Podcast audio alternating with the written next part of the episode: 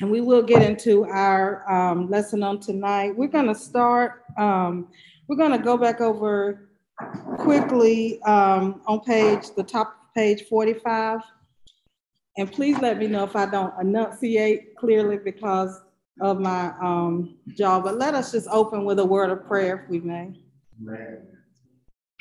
Our Father and our God, we love you on tonight, oh God. We thank you, Father God, that it's in you that we live and move and have our being. Father, we thank you that you are concerned with every aspect of our life, oh God. We thank you, Father God, that you want the best for us in every aspect of our life, oh God. So we thank you for this time of reading together, of studying together, even studying your word, oh God.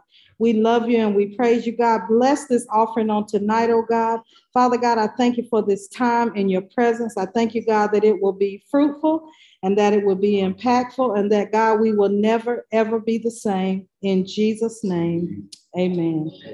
amen. So, as I said, if we can, we're going to look at um, page 45.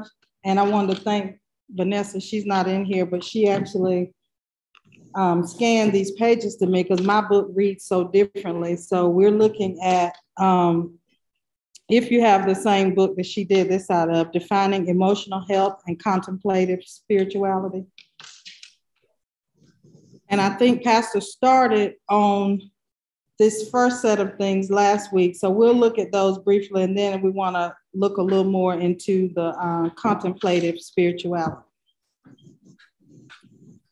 And it reads Emotional health is concerned with such things as naming, recognizing, and managing our own feelings, identifying with and having active compassion for others, initiating and maintaining close and meaningful relationships. I just wanted to ask the question and just being honest how many of you think you do well at initiating relationships? Brad said. yeah, because I know um, that's a struggle for a lot of people. I, I know for me, I, I tend to be kind of um, that person that welcomes the new neighbors. And um, I remember as a little girl when our neighbors moved next door to us, me and another friend down the street went over and they were moving boxes in. We just walked in the house and introduced ourselves. And so everything was good until my mom said, get out of their way so they could move. But, um, and they were an older couple, but uh, Mr. Scott said, well, if it's, if it's okay with your parents, you can, you can stay. And we even helped them move. So I just tend to be that kind of person, but I know a lot of people don't initiate um, relationships well. The other um, week I was at my sister's house and I was outside. And so her neighbor walked up and she said, Oh my goodness, so nice to meet you. I've been here 12 years and I've never met you. And I said, Oh no, no, no, I'm not, I'm not the wife, I'm the sister-in-law. And she said, Oh, well, does your sister work out of town? I'm like, no. but she's just not, she's not that type of person. So I, I was just curious as to how many people did initiate um, relationships breaking free from self destructive patterns, being aware of how our past impacts our present, which is a lot of what the, the book is even sharing with us, developing the capacity to express our thoughts and feelings clearly, both verbally and non-verbally. Respecting and loving others without having to change them. Is that hard for anyone? And meet them where they are, you know? Yeah.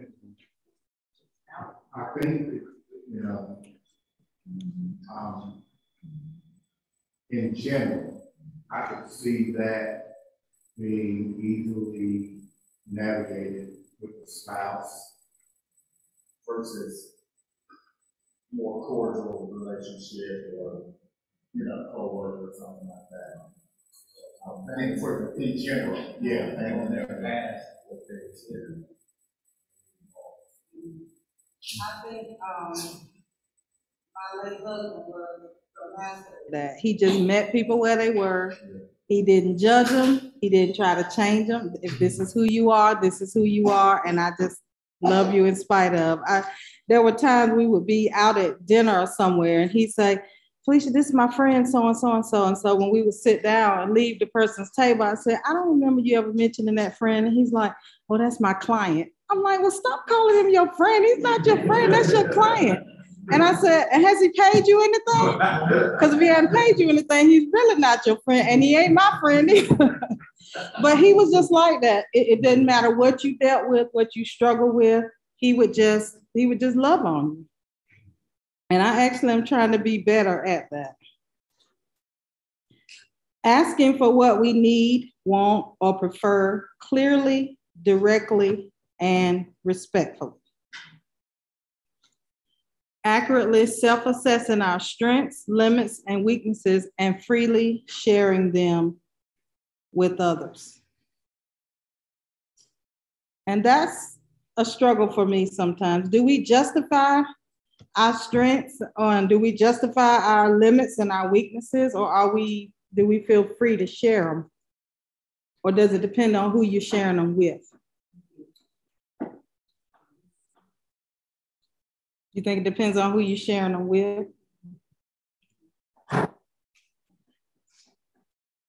Learning the capacity to resolve conflict maturely and negotiate solutions that consider the perspective of others distinguishing and appropriately expressing our sexuality and sensuality.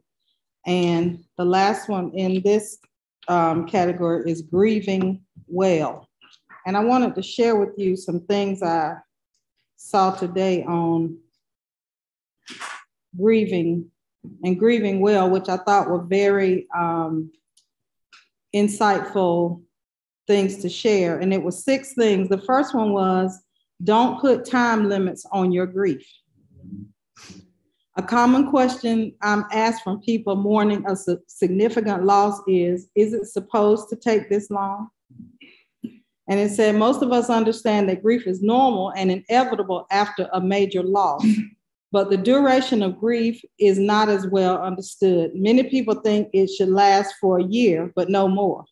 Some people think it may last for a while, but should feel better, should should feel much easier after the first couple of weeks.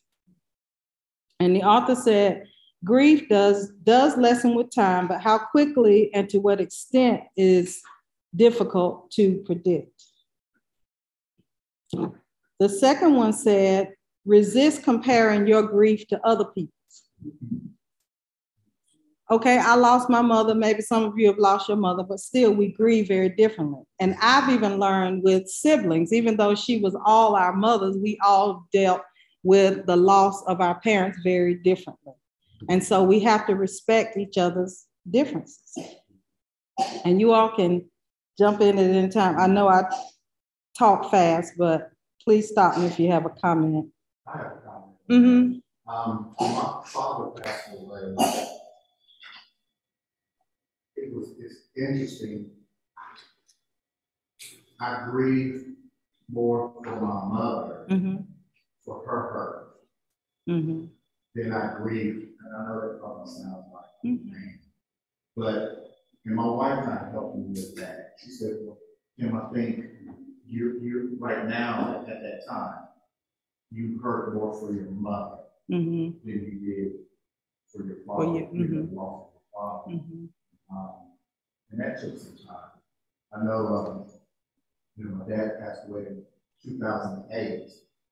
And about four years prior, or four years after that, you know, my mother, we were talking, she would come here, I wanted her to meet my doctor, Mhm. where she fell in love with him, and just trust him, and appreciate, you know, his care for her. And he shared with her, uh, even after four years, that don't put a time on your grieving. You know, most people, like you said, think that you should be good by now, but he said, take your time with it. Make it healthy. Mm-hmm. It's okay, Mhm. you know, and that was probably, and, and, you know, we talk a lot more deeper than what I'm sharing now, but that was probably the first conversation I ever really had with someone over grieving and the Mhm. length of grieving and why you should grieve and, you know, and understanding that I was grieving more for my mother's birth. Mhm. You know, she lost her husband Right. for forty years. Mhm. so, You know, then I could grieve Yeah. for myself, so. Yeah, and I remember when my mother died, and I know that my father was grieving the loss of his wife, but he was just so pushing my sister and I to come and clean out her stuff. And, and finally I said, listen, I know you lost your wife, but we are also grieving the loss of our mother. I'm not ready to deal with that stuff yet. Close the door and lock it if you have to, but I can't do it yet. But I think he was pushing us out of his need and my sister was trying to do it, but I just had to push back and say, I'm not ready to deal with this stuff yet. I'm not ready to look at the stuff I've given her and and and still smell her perfume and some of the stuff. I'm not ready yet. So I, I understand your grief, but I'm grieving too. And the author says, but the act of comparing our grief to that of others and then judging it accordingly usually isn't helpful. And it says grief is complex, and complexity doesn't lend itself well to superficial comparisons. Number three says spend time grieving intentionally. This one sounds strange, but it's based on a key idea in the mechanics of emotion. What we resist persists. So it's not going away. Just because you resist it, it's not going away. It will persist. Trying to avoid difficult emotions only makes them stronger in the long run. Um, and it said,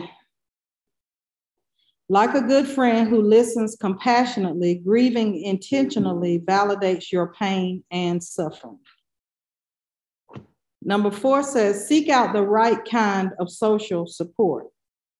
Just because you're grieving doesn't mean you have to talk about your grief all the time. And that's true. It's perfectly okay to want to spend time with people and actually not talk about your grief, your loss, your feelings, etc.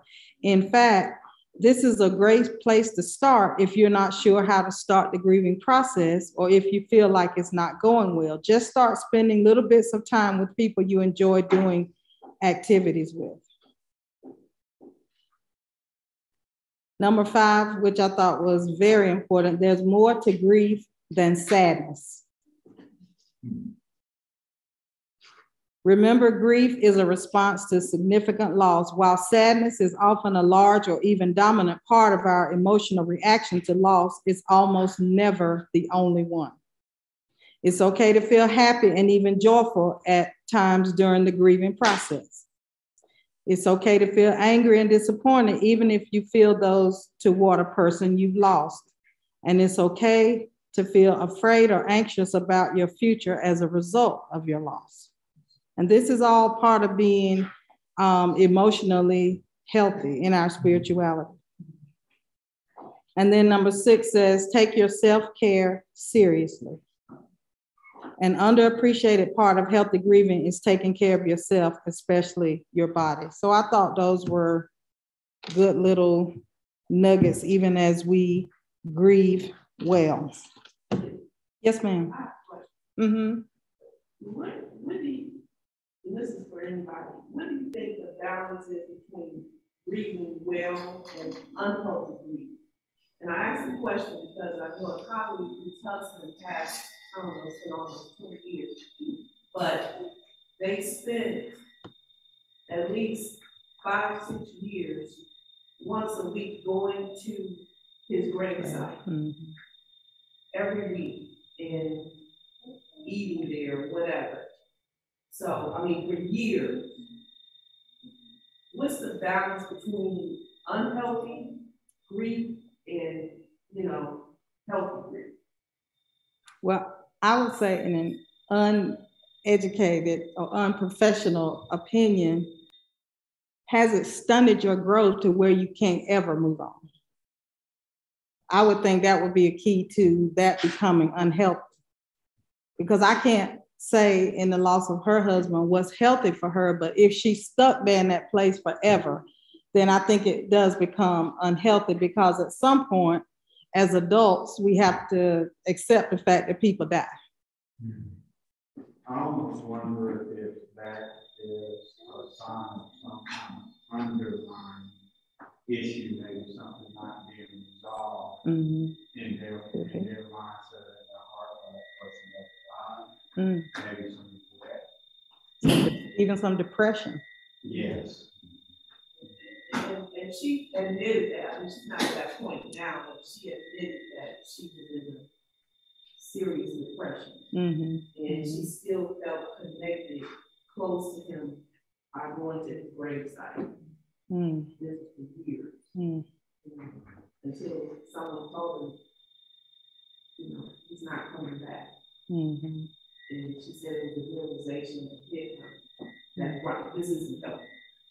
Mhm. I was just curious. Yeah, and thank God for people that love her enough to, to say that to her, because maybe that was the joke she needed to, to move on.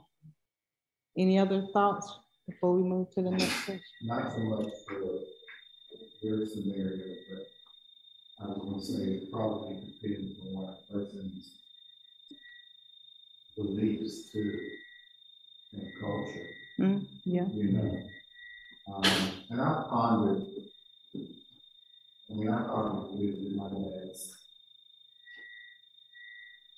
grave site, you know, the ruins. And I don't know that I could even go back every Memorial Day or something like that, because, well, I won't say, because it may have been something. Well, I will say, my thing is, well, you're gone there's no need in me. And I don't mean that in a terrible way, I'm just, you know, I'm just, and maybe that's my way of staying healthy, you know. But then too, my mother's still living, and she's probably gonna be one of those, her or my wife, that y'all have to call on me and see if I'm okay.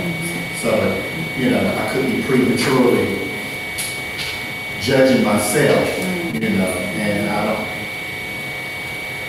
I haven't lost anyone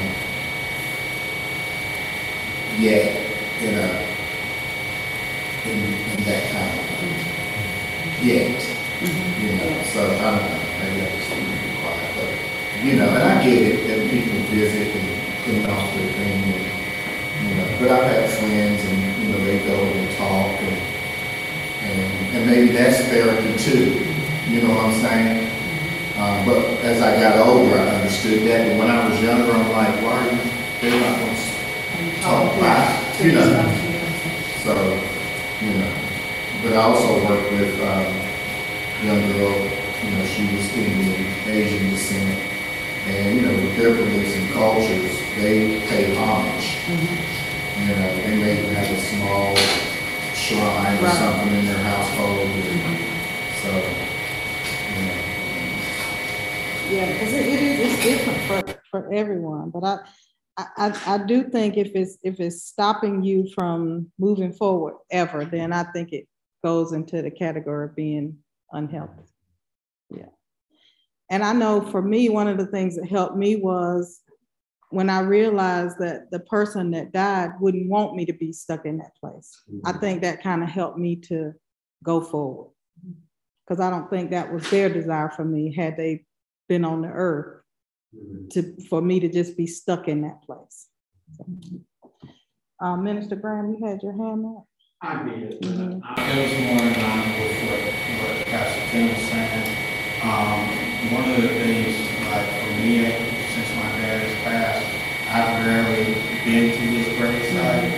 And that, um, for me, is because a lot of my healing of things that happened over my lifetime when my dad was alive was addressed while he was going through. Okay.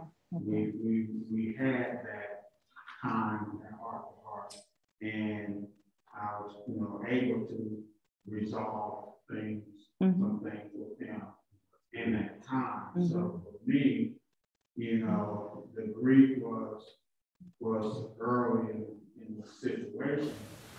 Once he passed, and I was able to breathe through that, but it was not as long lived as I see other members of the family still Mhm. posting the same things when his birthday come up and all of that. And, you know, but it did enact certain changes Mhm. within our family as well. Okay. Yes, ma'am. Sister Patricia Johnson. I also think that when you talk about being unhealthy, uh, type of grieving, not so much because you are doing too much, but it could be that you're not doing it at all. Mm, You know, um, we talk about identifying and our emotions, you know, recognizing and not trying to put it off and not say that I was angry, I was upset, mhm, or I was hurt, or, you know, I don't know why this person died, I don't know, or God, I don't know why, you know, you allowed this to happen to them. For a person to, you know, feel like I can't breathe, so people are expecting me to just, you know, be okay and move on, so they, they deny and they don't come to grip or reality of those type of emotions that they're dealing with. So, you know, you kind of sweep it in the rug like, no, I'm good, I'm okay, fine, no, I'm right, yeah. And you haven't allowed yourself to experience those emotions, fit, yeah. you know, because you don't want to deal with it, you know, like, I, I, I, I, you know. That's unhealthy as over because you're not coming to reality and facing those emotions and, um, it can affect a person physically, it can affect them psychologically. You know, if you don't, the body is, was created to feel and have and experience emotions. Mean, that we're human beings. Mhm. And if you're gonna say that, oh, I wasn't hurt by that, I wasn't bothered by that, then you're not fooling anybody else but yourself, because what it's doing to you when it does come out. Because it's, it's going. It's gonna come out at some How it's point, gonna come out, it's gonna be hard, you don't deal with it now Right. you know, go through the grieving process, whatever Yeah. that time frame may be, and not feel like you're pressured to move forward, and, you know, people expect you to get over it. You know, you're still going through it, no, that time you need to come to grips with, this is what I'm feeling. Yeah. And I'm dealing, I'm dealing with this, you know, so that I can move forward. Mm-hmm. mhm. And I think, Pat, some people just don't want to appear vulnerable. You know, I mean, there have been people that I prayed with when they were going through loss, and they're so busy trying to minister to me, they can't mm-hmm. allow somebody to minister to them. I mean, you just suffered loss. It's okay. You don't have to be the spiritual giant in this moment. Mm-hmm. You really don't. It's okay. I know your heart is hurting. And that was one of the things that the counselor would, um, try to, she working with my daughter.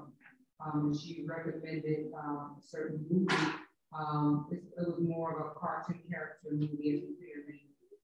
Um, but it dealt with all different emotions, Mhm. and the person had to, they encountered these different emotions, they were like little people, but they were like fear, pain, Mhm. and hurt. So she told my daughter to look at it, because one of the things that my daughter has a hard time dealing with is the emotion itself. I don't want to talk about it, oh, it's, I don't want to deal, with it. but you gotta deal with it. 'cause Yeah. You don't deal with it now. Right. How are you feeling? What, how, what the hurt that you're experiencing? Yeah. It's not gonna go away. It's not. And so we have to be willing to, you know, even though it hurts, and just to go through that process of healing. Amen. Amen. Anybody else? Yeah. Go ahead, brother. Yeah, so, um, you heard someone saying sometimes it has to do with culture, mother you, like where I'm from. Um, when we have like, um, someone passed in the family, uh, probably we can keep the body for like two, three weeks. Mhm. Yeah, so, and I think the length of time we're gonna keep them out for is when we actually breathe. Okay. When we bury that person, that's it. Because I believe we do think about this, we don't want to keep thinking about all, I mean, the person has gone. So what you do in January is do what the person was expecting them to do in their life.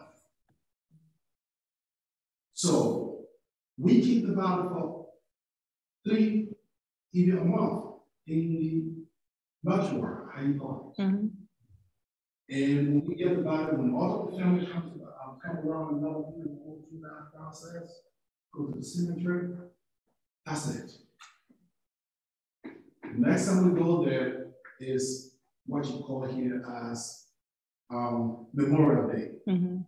and we call it Decoration Day, same thing. That's the time we want to go there and, you know, do whatever ritual or whatever we have to do that's the time we go there. But just to just with the grief throughout, no, you have people living, I need you. So sometimes it's true, I mean, just even living and thinking, you know, uh, there's too much of it, it is just not necessary. I mean, everybody has their own way reading, but what about those that are around you? I didn't want to feel your grief every time. I mean, you know what I'm saying? Yeah, yeah. So uh, it could be cultural difference, it could be whatever it is, but we believe that, listen, um, if it is a month, it's a month. After that, it's it. Gotta live. So for the most part, it's never brought up again. Well, you can talk about it, but it is not any kind of, a, you know, like, it's a song, it's, it, it teaches to say, I lost my mom, uh, hard in Africa, lost now in the States, he's, he's, uh, in Washington DC, buried him there, um, and in Memorial Day, I drive there with the rest of my siblings. We will go to say hi, um, but what I think, I think about on a day-to-day basis what would he want me to do? So I'm just going there every time and not doing what I'm supposed to do right. So I have other siblings working at me. Don't have all they say, you should leave me alone, you should do it. So do things that will keep the legacy if you have one. Instead of, you know, you talk about this person probably when they're alive, you're not even speaking for you. Or mm-hmm. you keep talking about how you don't risk, so, you know, yeah. I, I wonder or, or think sometimes there could be different types or durations of grief. Okay, and what, what I mean by that, I mean, you may not be grieving like for days or hours upon hours or days for the loved one. My mom has been dead for fourteen years. Mhm. There's some years I'm okay. Yeah. There's sometimes I could be home and boys and then come home and sing about mama. Yeah. And it tears me up. Yeah. You know, so it's not like you're doing it on a every day, every year, every Mm-hmm. week type thing, but there are times you have those moments. Mhm. That it true. brings back those memories of those, you know, those Yeah. times you had.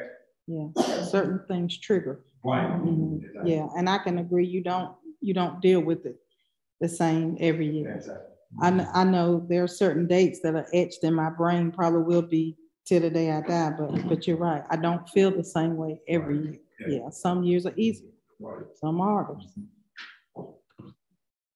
Okay, anybody else before we start looking at contemplative spirituality? Okay. So, um, Peter Scazzero says contemplative spirituality, on the other hand, focuses on classic practices and concerns such as awakening and surrendering to God's love in any and every situation. That's the good, the bad, and the ugly. And then he says, um, another practice would be positioning ourselves to hear God and remember his presence in all we do. So I want to ask the question tonight, how do we position ourselves, or maybe the question should be, how do you position yourself to hear God? And remember his presence in all we do. How do you position yourself to hear God? Well, and me personally, um, you say pass. Me personally. No, don't say that. You know, you, you have to, you have to separate yourself from the distraction thing. Mhm, You personally have to get in a quiet place, you know, where I can focus and concentrate on Okay. Somebody else, how do you position yourself to, to hear God?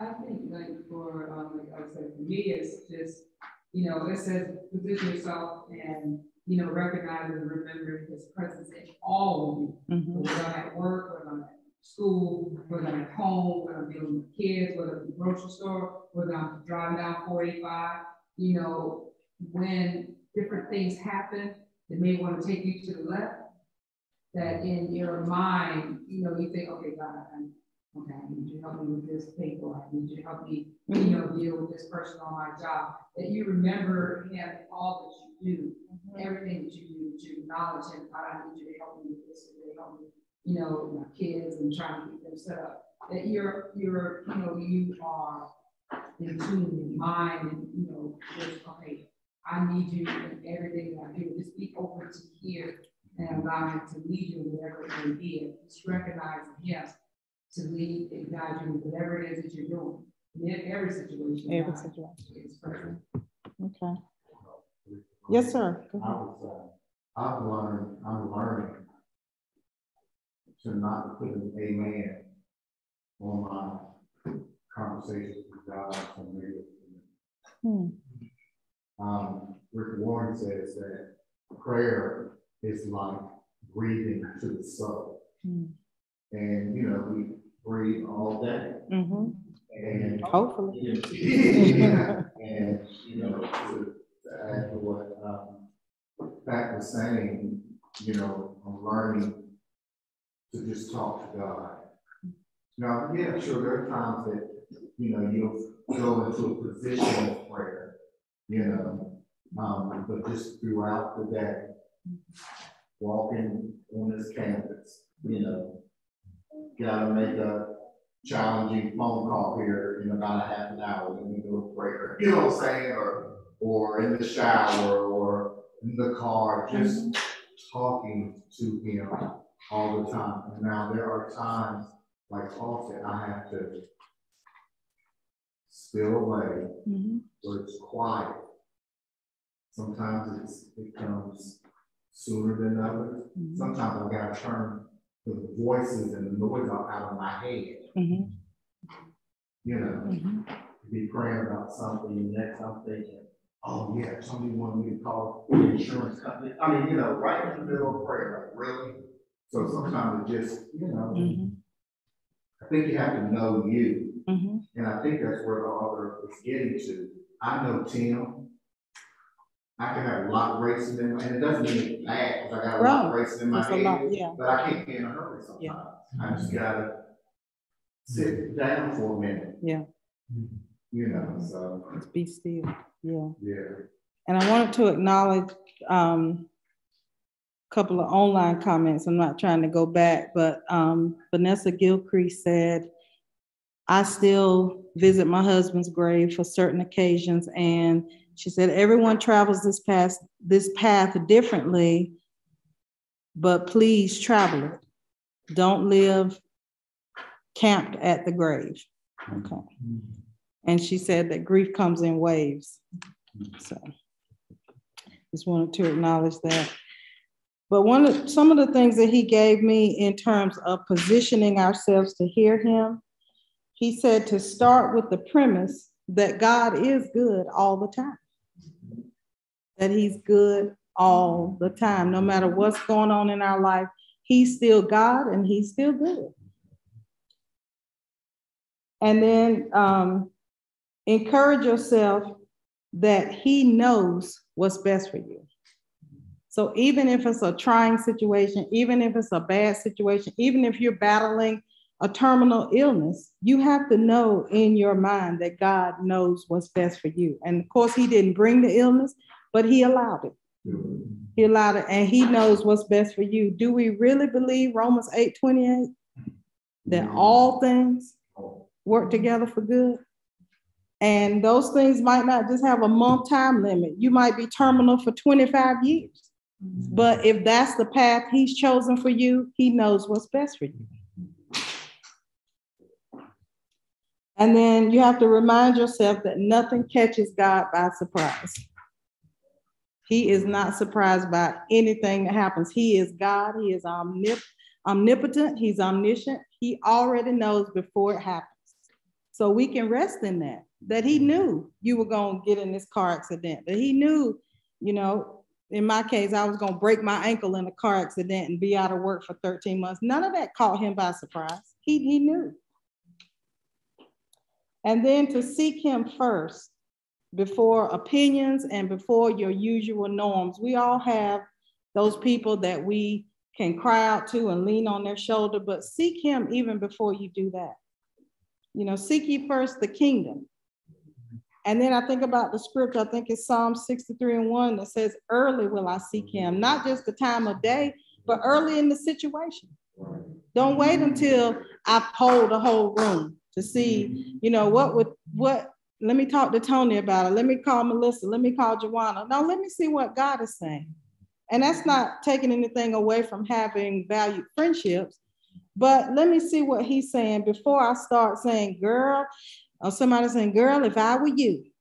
Well, let me see what God is saying because he knows me, he knows the situation, he knows what's best for me. So let me see what it is he's asking me to do in this situation.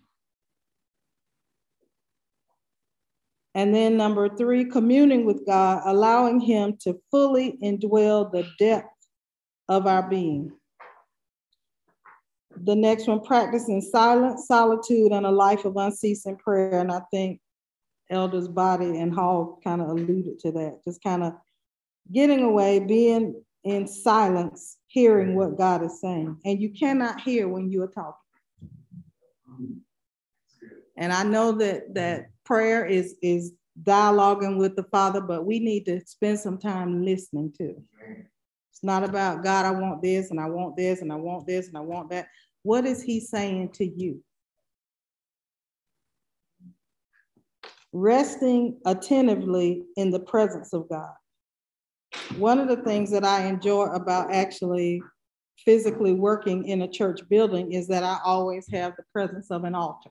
And there are times I just take 10, 15 minutes, just go lay at the altar in the church.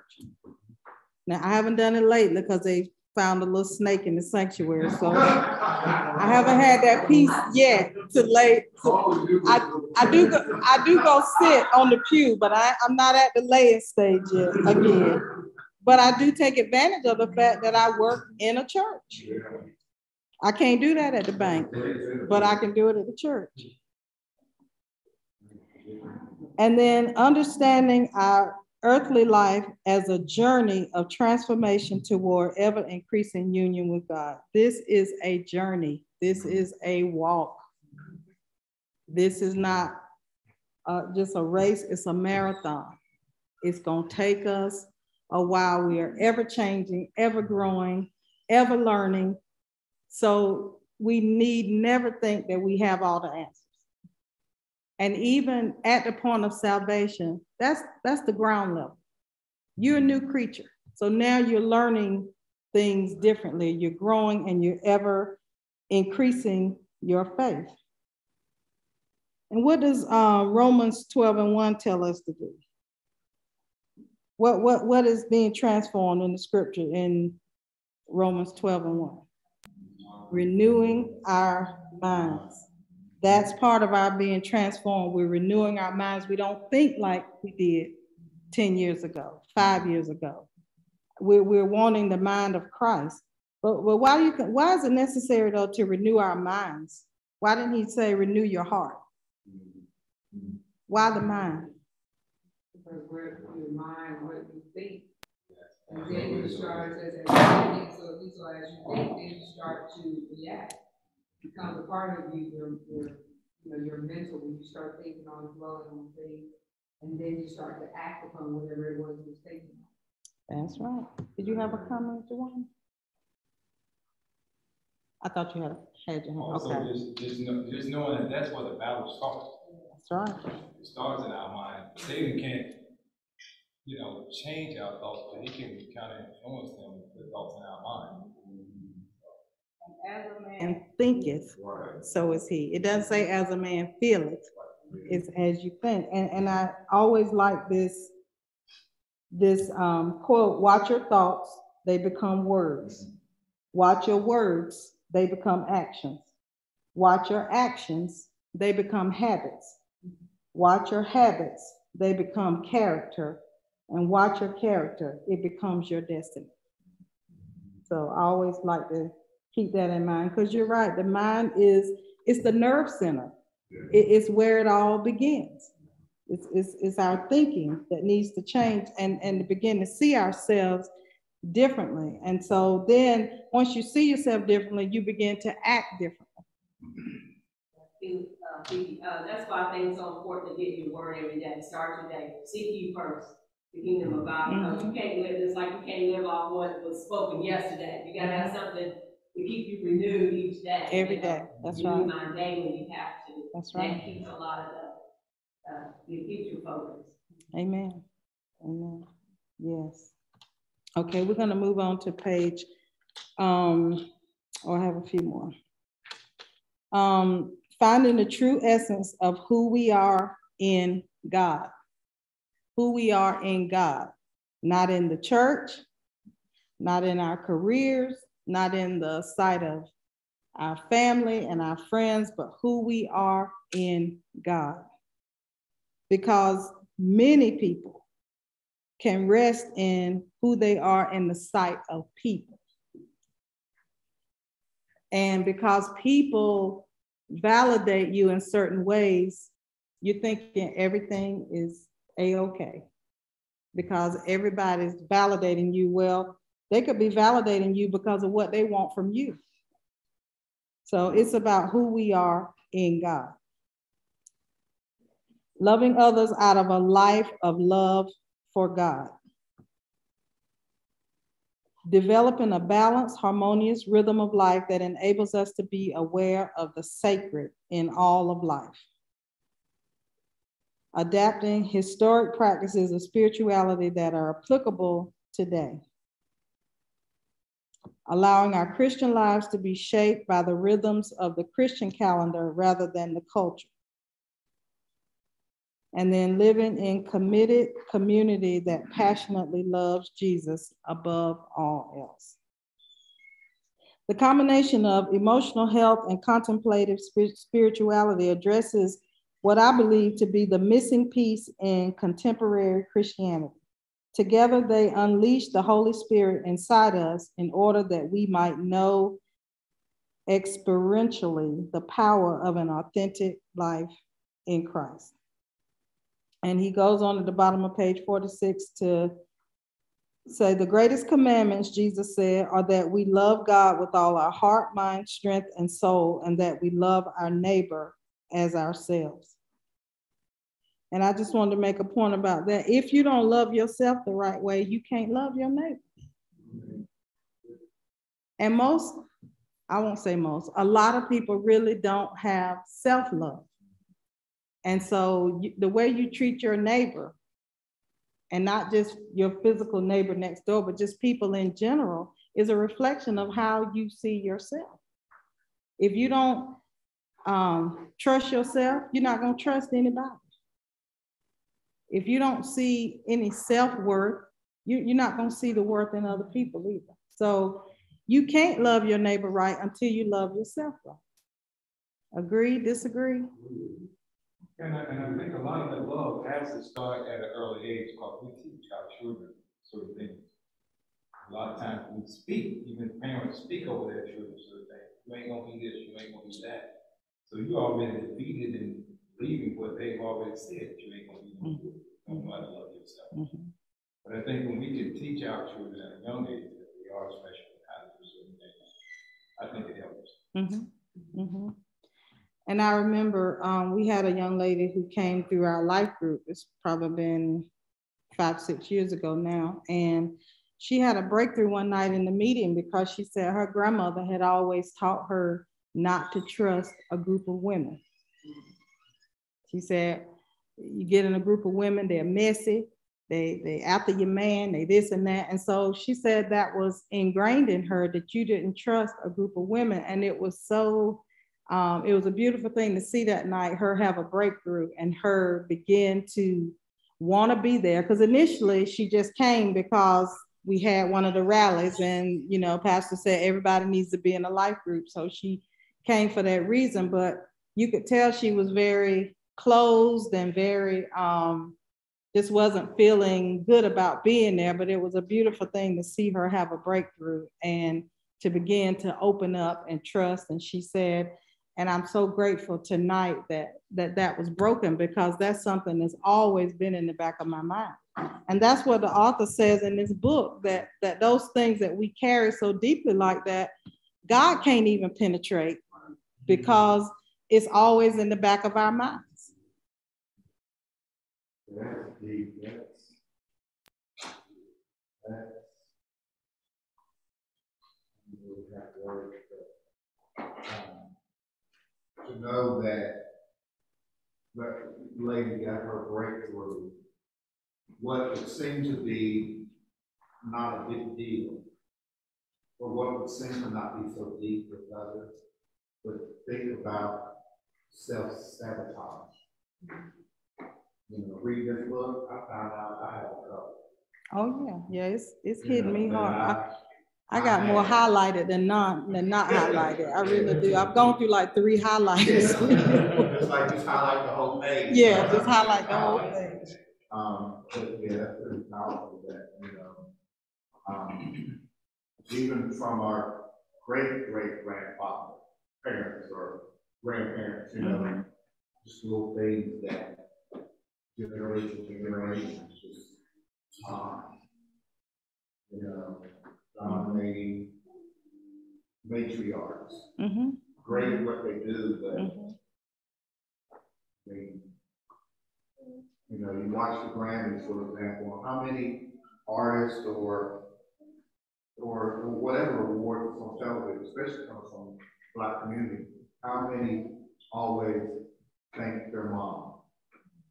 You know, we know why, but, you know, you just, you hear that over, and over, and Mhm. over, mhm, you know, not all, but many mhm. you know. But generation after generation after generation, Mhm. you know, um. Generational. Curses or whatever you wanna call it, just constant, you know. Mm-hmm. And I think the danger, elder body, is that when it's so ingrained, you don't even think or know to even pray for change in that area. It's just, mama always said to do this and grandma always said to do that. And, and that's what you lead with. So even being in the church, being saved, being um, delivered in so many other areas, if that's so ingrained in you, you don't even know to pray for that thing. It's just this is what's this is what we do. This is what we do in my family.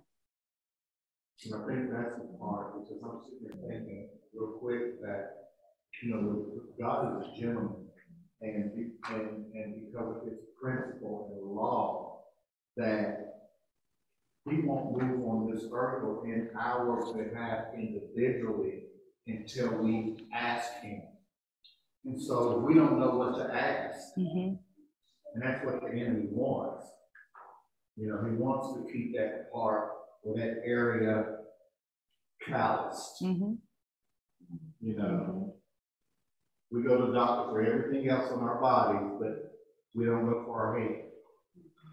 And that's why this book is challenging me personally because what I'm realizing is, okay, I might have forgiven the person that wronged me, but I still have a process to work out my emotions surrounding that thing. Mm-hmm.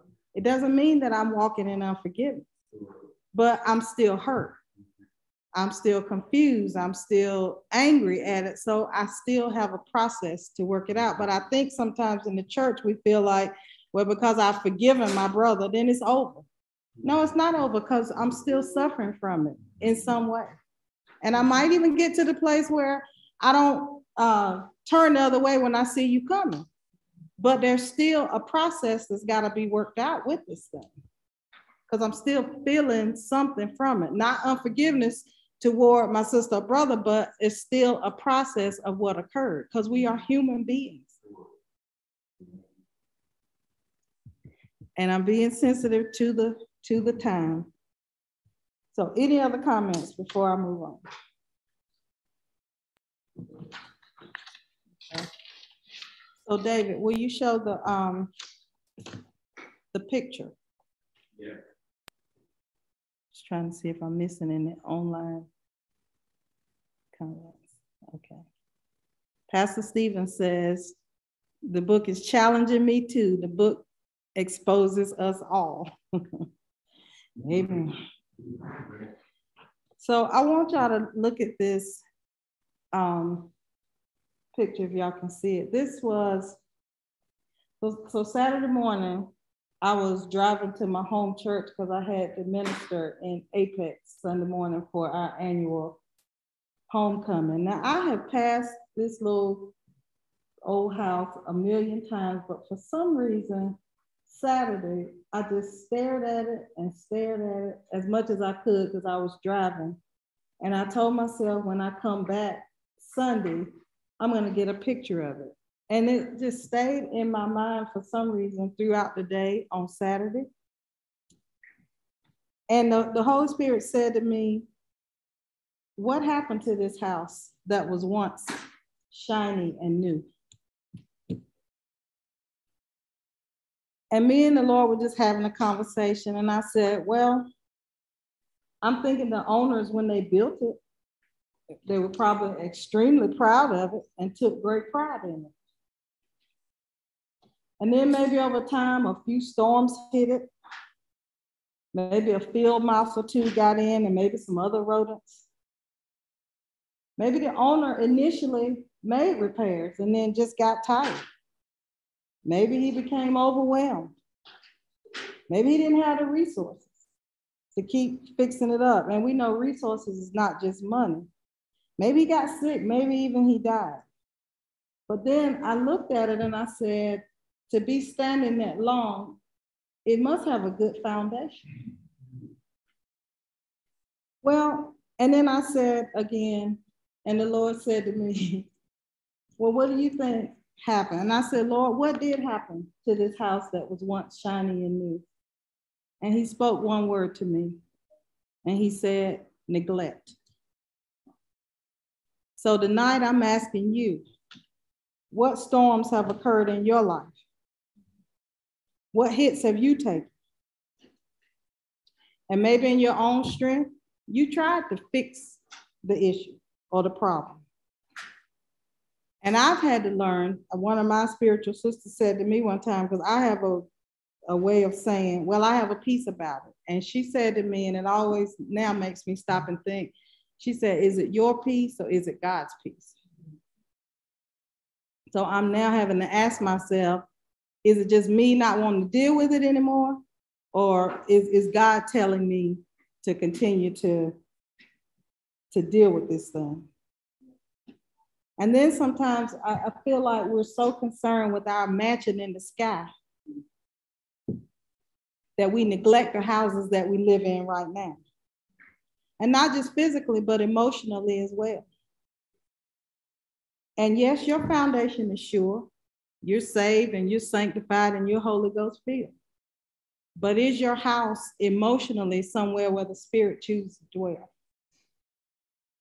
That's what I thought about when I saw this house. That was my conversation all weekend long with, with the father. And so when I came back through, I pulled up on the little side road and took a picture and prayed nobody was gonna shoot at me while I was on somebody's property taking a picture of this house.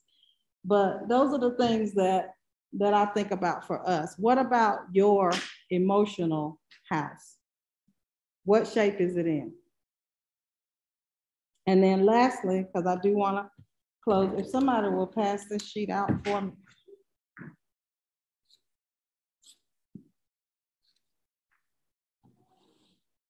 This is a song um, by NDRE, and I printed the lyrics off, but when you go home tonight or at some point, I want you to pull this song up and listen to it because it speaks to a lot of what um, we're dealing with in this book and in this class.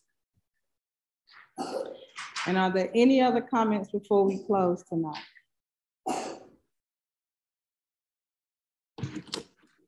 Hope I haven't bored you.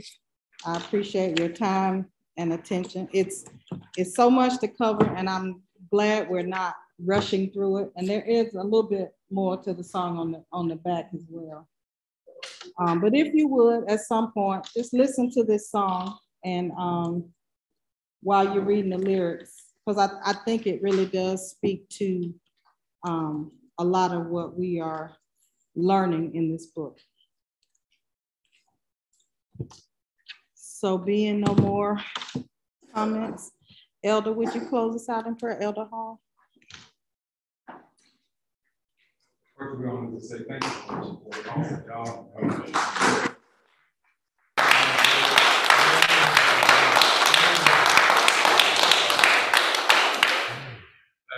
Father, we just come thanking you for your goodness, your grace, and mercy, God. We thank you, God, for the word that is imparted into us tonight, God.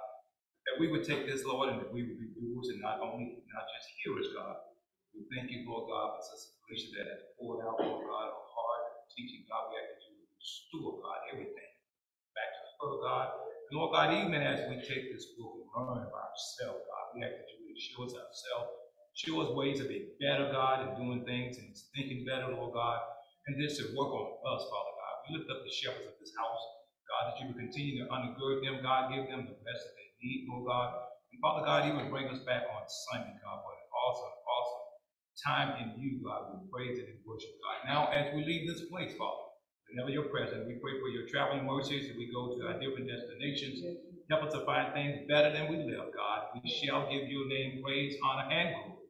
In Jesus' name we pray. Amen. Amen.